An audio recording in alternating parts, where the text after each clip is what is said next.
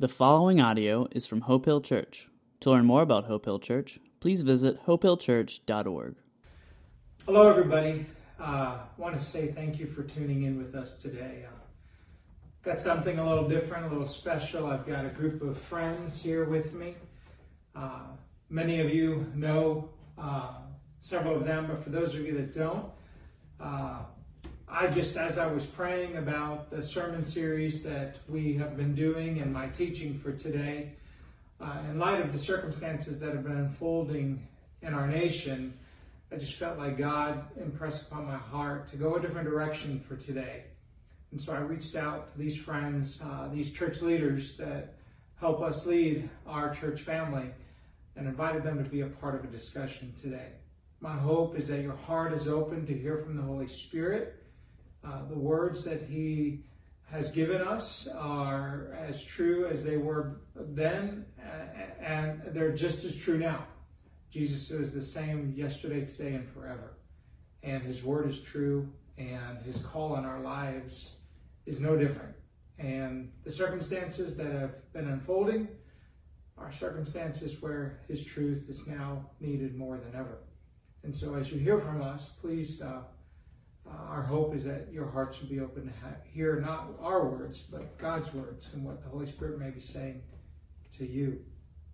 Um, first of all, this is Jared, my new son in law, and he's also the director of our student ministries. And his hope and heart's calling is to lead the next generation to be the church that God has called them to be. And so um, I'm glad to have him here with us today. Next to him is uh, our associate pastor and my brother. We got a family theme going on here. Um, Gary uh, is one of our our pastors who helps us with all aspects of care ministry, and he's a great, passionate speaker and teacher, and pours into all generations in our church. There isn't many people who haven't been affected and touched. And a number of years ago, um, even before Gary was married, he shared with me that he felt one day he might be taking care of adopted children. And now he has several adopted children in his own family. Uh, one of his adopted sons is an African American, and another one is a biracial child. And so CJ and Trey are wonderful children in his life and in our church family, and he's going to be sharing with us from his heart. Then we've got Rodney, one of our Bible study leaders, and one of the leaders in our uh, our church, who uh, is very passionate about the Word, uh, a, a, great um, uh, scholar and studier of the Word. Uh, I enjoy hearing from him often every Wednesday morning in our men's group, and uh, I've asked him to come and share with us from, from his heart as well. And one of our pastors, David Young, also one of our Bible study community group leaders, is here. He also leads a ministry we started called Hope for Nova and so I'm just uh, considered a privilege. Thank you for being here with us to share with our flock and our community. And um, I just want you to hear from us that, first of all, we believe that uh, the church is here for a reason. Uh, the things that happened this past week, we cannot just sit idly by. We have to speak into them. That uh, Micah chapter 6, verse 8 says that the things that God requires of us is to, to love kindness, to do just, justice, and to walk humbly with our God. And so, how do we love kindness? How do we do justice? And how do we walk with God the way He's called us to walk? And I hope that through our discussion today, you uh, hear from us some practical things, more importantly, some spiritual things that we're called to put into place to make a difference in the world where God has placed us, to be His light shining in the midst of this darkness, uh, and to be uh, loving God with all that we are and loving our neighbor completely as we love ourselves. And so I'm excited for you to hear from our heart. Uh, as I was sharing with Rodney earlier this week, he sent me an email, uh, a letter from Martin Luther King that I, I had not yet read uh, a powerful letter written while he was in prison in Birmingham. And I've asked him to share kind of from that letter and some of his own thoughts. So, Rodney, will you start us off? So I just start off reading here. So often, the contemporary church is a weak, ineffectual voice with an uncertain sound. So often, it is a arch defender of the status quo. Far from being disturbed by the presence of the church, the power structure of the average community is consoled by the church's silence and often even vocal sanction of things as they are. But the judgment of God is upon the church as never before. If today's church does not recapture the significant, the sacrificial spirit of the early church, it will lose its authenticity, forfeit the loyalty of millions, and be dismissed as an irrelevant social club with no meaning for the 20th century. Every day, I meet young people whose disappointment with the church has turned into outright disgust. John? Yeah. So we want you to hear that our hearts hurt with those who are hurting. We we hurt because of the the tragic unfolding of events that happened this week and have happened throughout history. And and the church can't just sit by. We cannot just sit by. We are the church, and we have a voice. And um, what came out of the letter that Martin Luther King wrote, he said, The reason I'm here in jail uh, in Birmingham is because a lot of the churches here are not doing what we're called to do. We cannot just be silent voices. We have to, we have to be a voice. We have to call out injustice when we see it. And um, my hope is that we would be able to have a proper understanding of what that looks like as individuals, as an organization, as a church. And, and so we're going to do what we can to make that happen. So, um, Rodney, were there other things that came from that letter or just from your heart that you want to share with us about what we can do to make a difference? Well, I think when we look at this letter, Martin Luther King was actually writing to other pastors about their involvement or lack thereof in the civil rights uh, struggle that was going on in Alabama, specifically Montgomery at that time. And his concern was truly that the church was not an active participant. His concern was that as he laid out all of these arguments of why, there was this whole underpinning of we cannot wait any longer for things to be correct. Because he also makes the statement waiting, or that word wait has now been defined as never. So we must take that take that same uh, position that we can't wait as a church. We have to get it uh, active. We have to get moving out on supporting those, whatever the situation may be, where there is social injustice. As we talk about this situation uh, that we're going through in Minnesota, we point to the African American community. But we could uh, point to the American Indian, we could point to the Hispanic community. As a church, wherever there is social injustice, we cannot just sit by mm-hmm. and go with the flow. So that's what you see throughout this letter. He makes a great argument about it. And I would encourage, if you haven't read this letter, pull it up online, and take the 20, maybe 30 minutes if you're a slow reader like myself, to go through it and see the heart of this great man of God as he was spurring the nation on to the greatness that it could eventually achieve. Yeah, yeah. Um, and, and we want to be a place of encouragement that, that helps equip you to um, have a broader, deeper understanding of what God's voice uh, is saying to us and calling us to, and to also be uh, surrounded by godly leaders that have come before us uh, and that are around us now. And so, as as a church, we want to give you some opportunities to plug into some groups. Uh, we're actually thinking that we're going to start uh, a couple groups that deal with this topic of, of anti-racism, of how we can um, be educated and equipped to make a difference. And so we'll be encouraging you to do some readings of letters uh, like the one that we've just quoted from Martin Luther King's letter while in, while in jail. and also some good books. There's a couple good books that we're going to be looking at.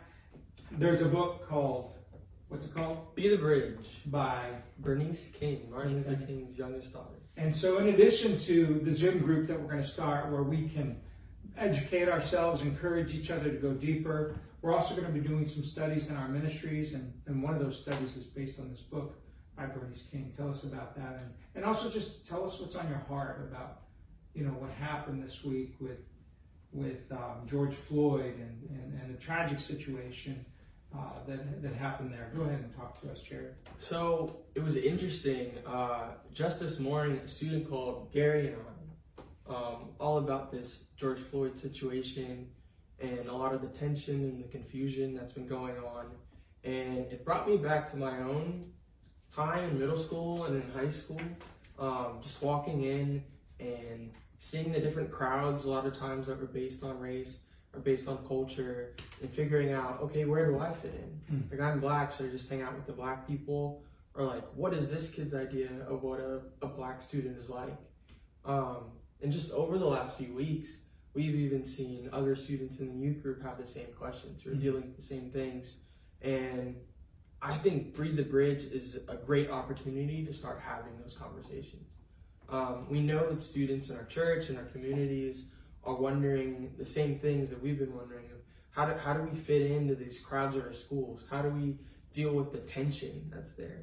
There's so much tension of, oh, I could be being here in Northern Virginia with a lot of different cultures. I could be uh, in a classroom, in a chorus class, in a math class with kids who act different than me, that look different than me, and there could just be underlying tension. And if you want to figure that out, if you want there to be healing uh, and love, you have to figure out how to have a conversation about it. And so I'd love to invite all of our students to uh, take part in the small group study and be the bridge. It's all about uh, how can we be the bridge to our neighbors? How can we build build a bridge toward understanding and toward healing? Um, and so I'd love it if any student or any parent, if they could just post in the comments below, say build the bridge. Um, we'd love to get in contact with you and your student and get started on figuring out how to have these conversations and, and have healing. That's awesome. Awesome. Thank you, man. Thank you. yeah. Uh, Gary is here, and um, one of our uh, our pastors. And uh, Gary, in your home, I know that the events that unfolded this week led to some conversations. Uh, not only do we need to be a church that's actively trying to equip one another, but uh, more importantly, we need to be doing what we can to pour into our families, into our children. And so, Gary, um, just share with us how you took this into your home as a father and poured into your children.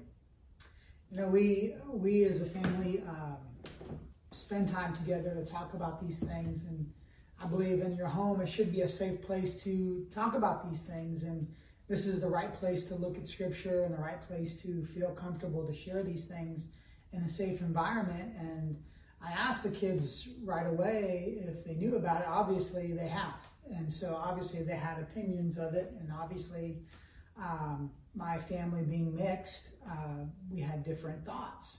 And so we said, well, we're going to watch it. And we right now are going through the book of Proverbs as a family and reading each day of the month uh, the chapter. And it just so happens yesterday was chapter 28. So we read that and focused on that, if that was the right day. Whatever the 28th was, I'm, all jacked up in my head. But um, talking about these things really kind of made it real in the family. My boys, coming from Texas, we didn't really have to deal with feeling the the effects of feeling like prejudice. Am I saying that word right? Prejudice. Uh, yeah. Prejudice. And Mhm. but coming here, my boys have really tasted it, Mhm. and I haven't seen that. And even CJ in elementary, I've already had several phone calls from the school that my son is either been a part of something that was a, a racist type of situation or these things. And so my kids have felt this. My other son, Trey, uh, has had felt the same thing, and he's uh, biracial. So he's had both spectrums where he's felt, am I black or am I white? And some of his friends said, you need to pick what color you are because you just live with white folks, so you you're definitely not black.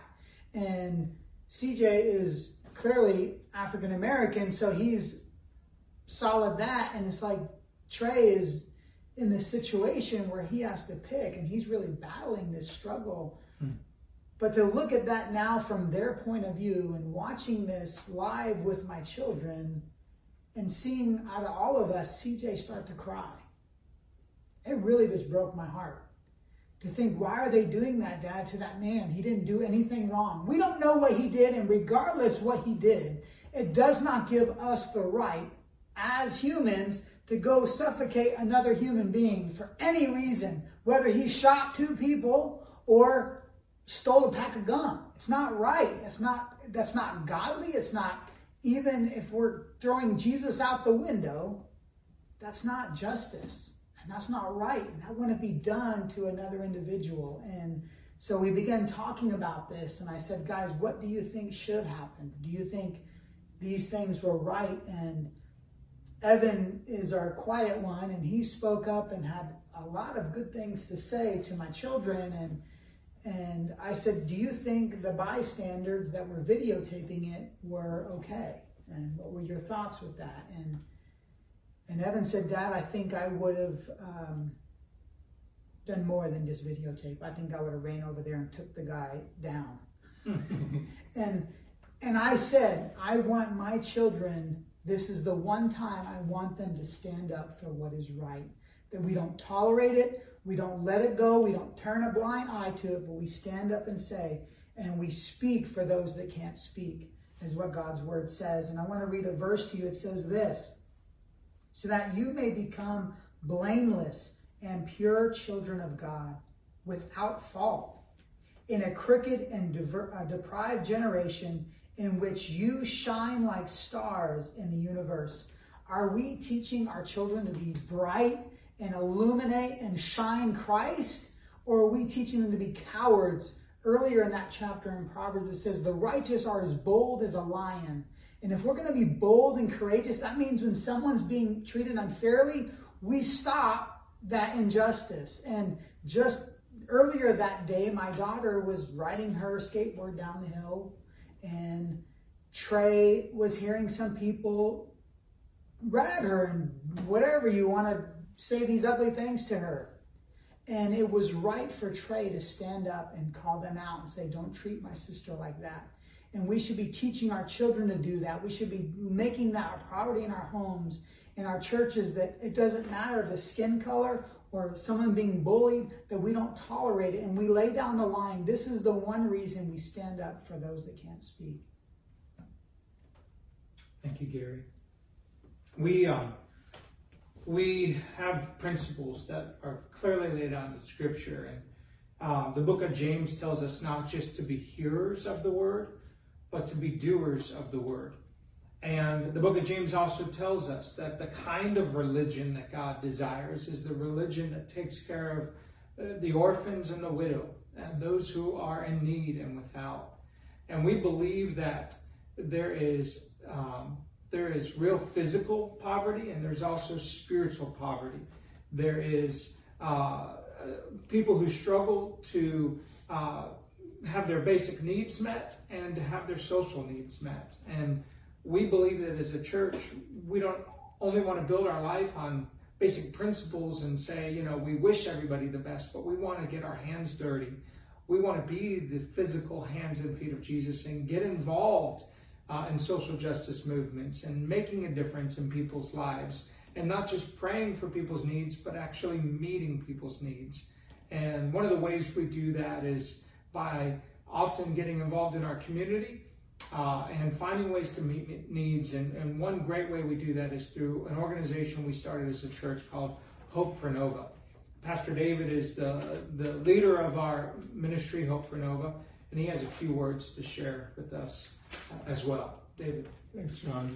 So, one of the scriptures that I read early on in my uh, Christian life uh, was Jesus talking about our actions towards others. I just want to share them with you briefly.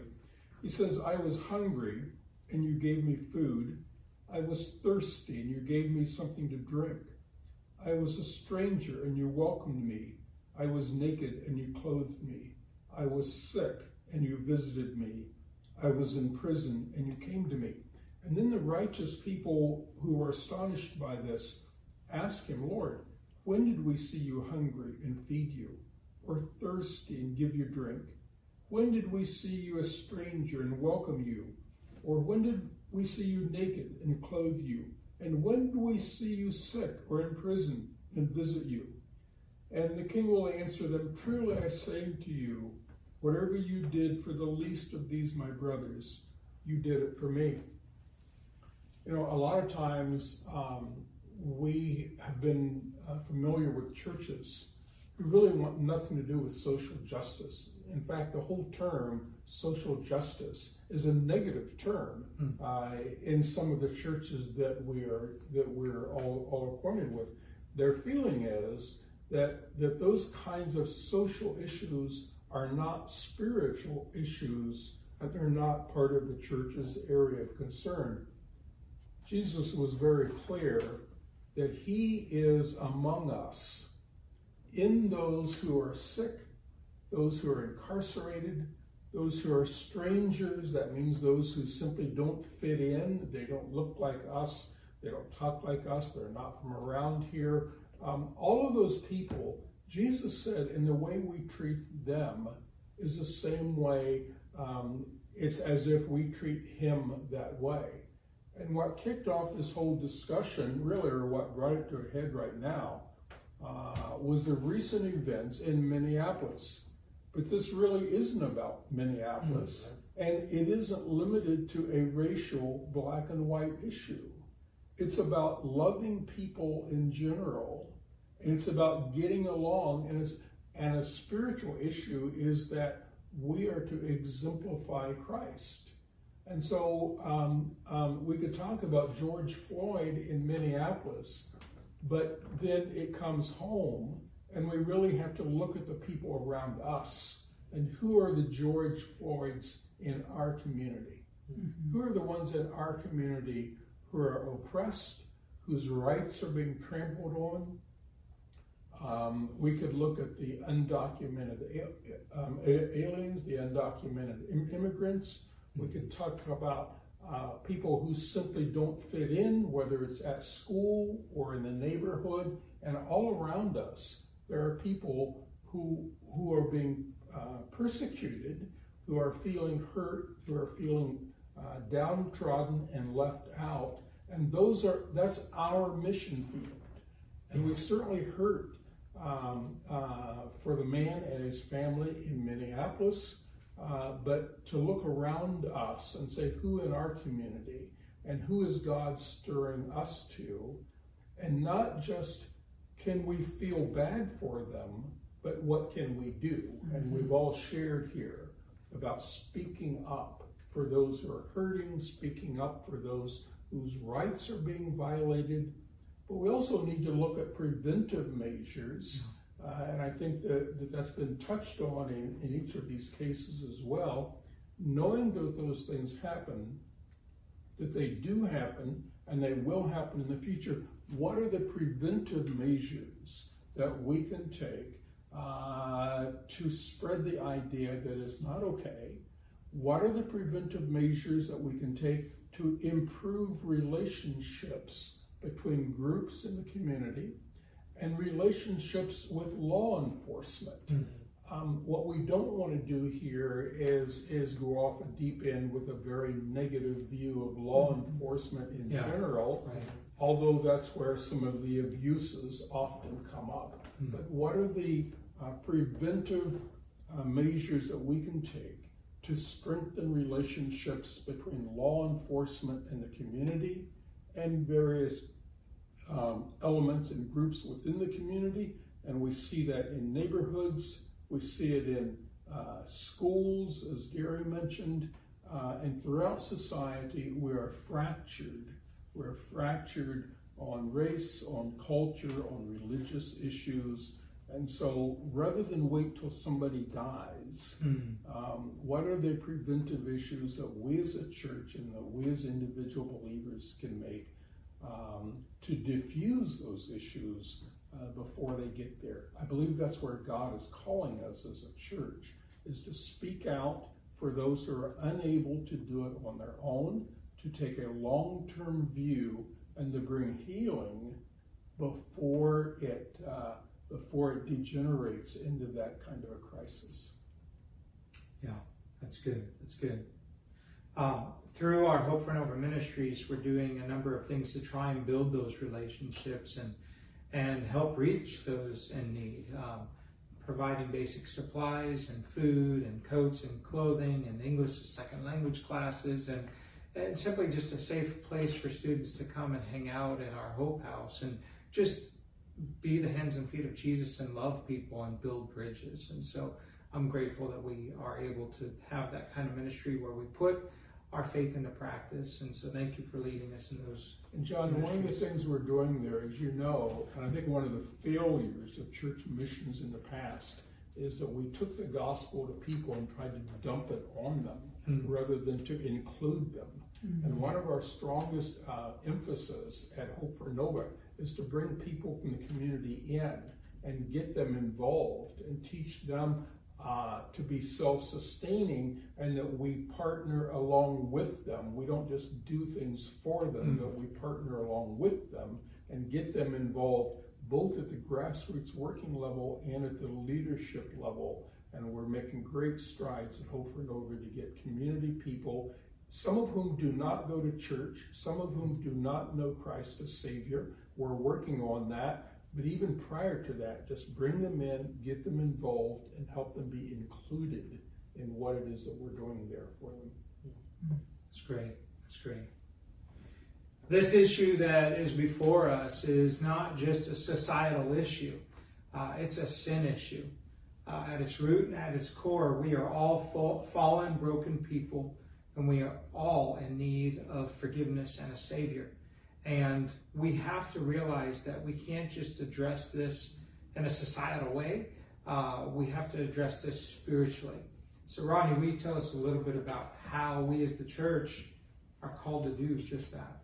So, and, and as I think back to the thing that I read from Martin Luther King, uh, when he was talking about this church that was not effective, that was just a bystander, that was becoming uh, irrelevant.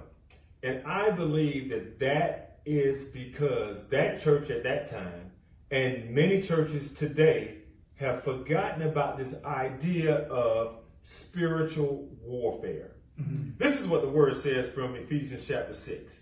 Finally, be strong in the Lord and in the strength of his might. Put on the full armor of God that you will be able to stand firm against the schemes of the devil.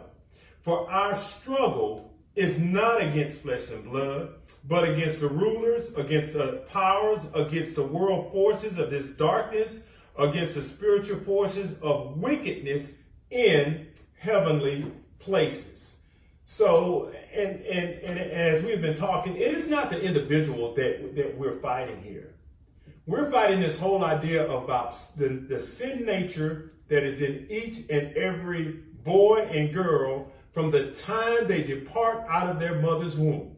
The Bible says that, they, that, that we were even very conceived in sin. Mm. And so, with this sin nature, there is only one source of victory, and that's through Jesus Christ. That's right. And we, the church, need to understand that we have been equipped with the Word, with other believers, with the Holy Spirit, so that we can go out and fight this battle. And I'm not talking about picking up clubs and sticks and broom handles and guns and marching down the road screaming and hollering and all of that stuff. But what I am talking about is getting the understanding of what's in this word. What I am talking about is us falling down upon our knees so that we can then be empowered with the Holy Spirit so that when we stand, we can fight this spiritual warfare with the greatest tool that we have, love that we can love our brothers and sisters, mm-hmm. our neighbors, that we can love the stranger or the one that, that, that's been in prison, so that we can love the African American, the, the white American, the Hispanic, the, the, the, the Asian. Mm-hmm. So those things kind of disappear from our viewpoint and our lens because we understand that there's a great war that is going on. A war that actually happened before the foundations of this world.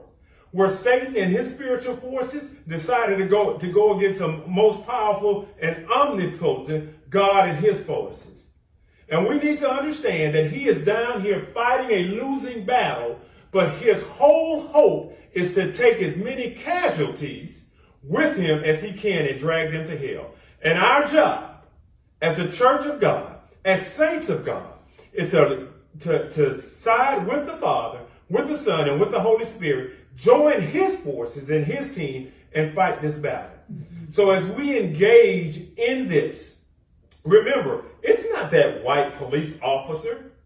Yes, the white police officer was a perpetrator of that heinous crime. It's not this uh, uh, black kid that might have shot somebody, even though that black kid perpetrated that pr- crime.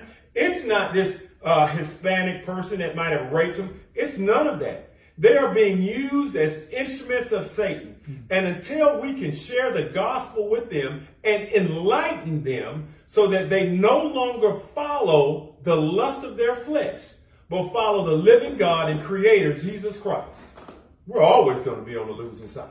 Mm-hmm. Yeah. But we can change this Yeah. with the with your help, with your prayers, and with all of us coming together as one mighty force called the Church of the Living God. That's right. That's right. And so you might be listening today and coming at this from different perspectives. Um, you, on on one hand, uh, there may have been something shared here that that connected with you, and we'd love to hear with you about whether it's how you can be a better parent at home and help raise your kids and these truths and these principles, or how you can uh, partner up with one of the programs we'll be starting or the Zoom calls where you can get educated about how you can make a difference. But ultimately, it comes down to where each of us are with our God and our Creator. And as Rodney says, that's where it, where it begins. The brokenness and the the fallenness in our world is a result of the sinfulness in each of us. And the only true cure for that is understanding our need for forgiveness and our need for a Savior. Jesus came and he took our sins upon himself. He lived 33 years on this earth, having never sinned, having set an example for us in the way that we should live. But not just so that we can try our best to follow after him, but to realize that we are not good enough. We are fallen, we are broken, we are sinners in need of salvation. Mm-hmm. And so, if you are at that place of realizing that you are broken, that you are fallen, and that you need God's love, His grace, His forgiveness in your life, then the scriptures say that the moment that you believe in your heart that that that you need Him, the moment you're willing to call out to Him as Savior and Lord and confess with your mouth that you want Him, He will come into your life and make you new. And so, if that is the step you know you need to take today, I just want you to pray with us right now. Father God, we thank you for being a God of love and of mercy and a God of justice. And because you are a God of justice, you do not let sin go unpunished. Mm. And so you took the punishment that was due to all of us and you took it upon yourself when when when you sent your son Jesus to the cross to take our sin and shame upon yourself. Jesus, thank you for dying on the cross for us. And I pray, God, for those who are praying right now that are calling out to you in need of you as Savior and Lord, that they would say, Jesus, thank you for dying for me. Come into my life, make me new. Hmm. Teach me what it means to follow you. Help me to set aside trying to live life my own way, to try and solve problems my own way, and help me to learn to depend on you and let you come into my life and change me and make me new. In your name I pray. Amen. If you prayed that prayer today to receive Jesus as your Savior, let us know. Send a direct message to us. We would love to connect with you and show you some great next steps you can take to grow in your faith and learn to experience the fullness of life that He has for you. In addition to the talk that has just begun, we've just barely touched the tip of the iceberg on this subject. We're going to have some Bible studies, some community groups that will go deeper into these subjects. I'm going to be starting a sermon series in a week or two on the subject of how we can be the kind of neighbors that God truly wants us to be. And uh, I'm excited about those resources that will be coming your way. And we again just want to thank you uh, for being the church and being willing to not just people who believe what we believe, but put our belief into practice. And so thank you for dialing in, for tuning in to join us today. And I'm excited to see where God is going to lead us next as we seek to do justice, to love mercy, and to walk humbly with our God. Thanks for being with us today.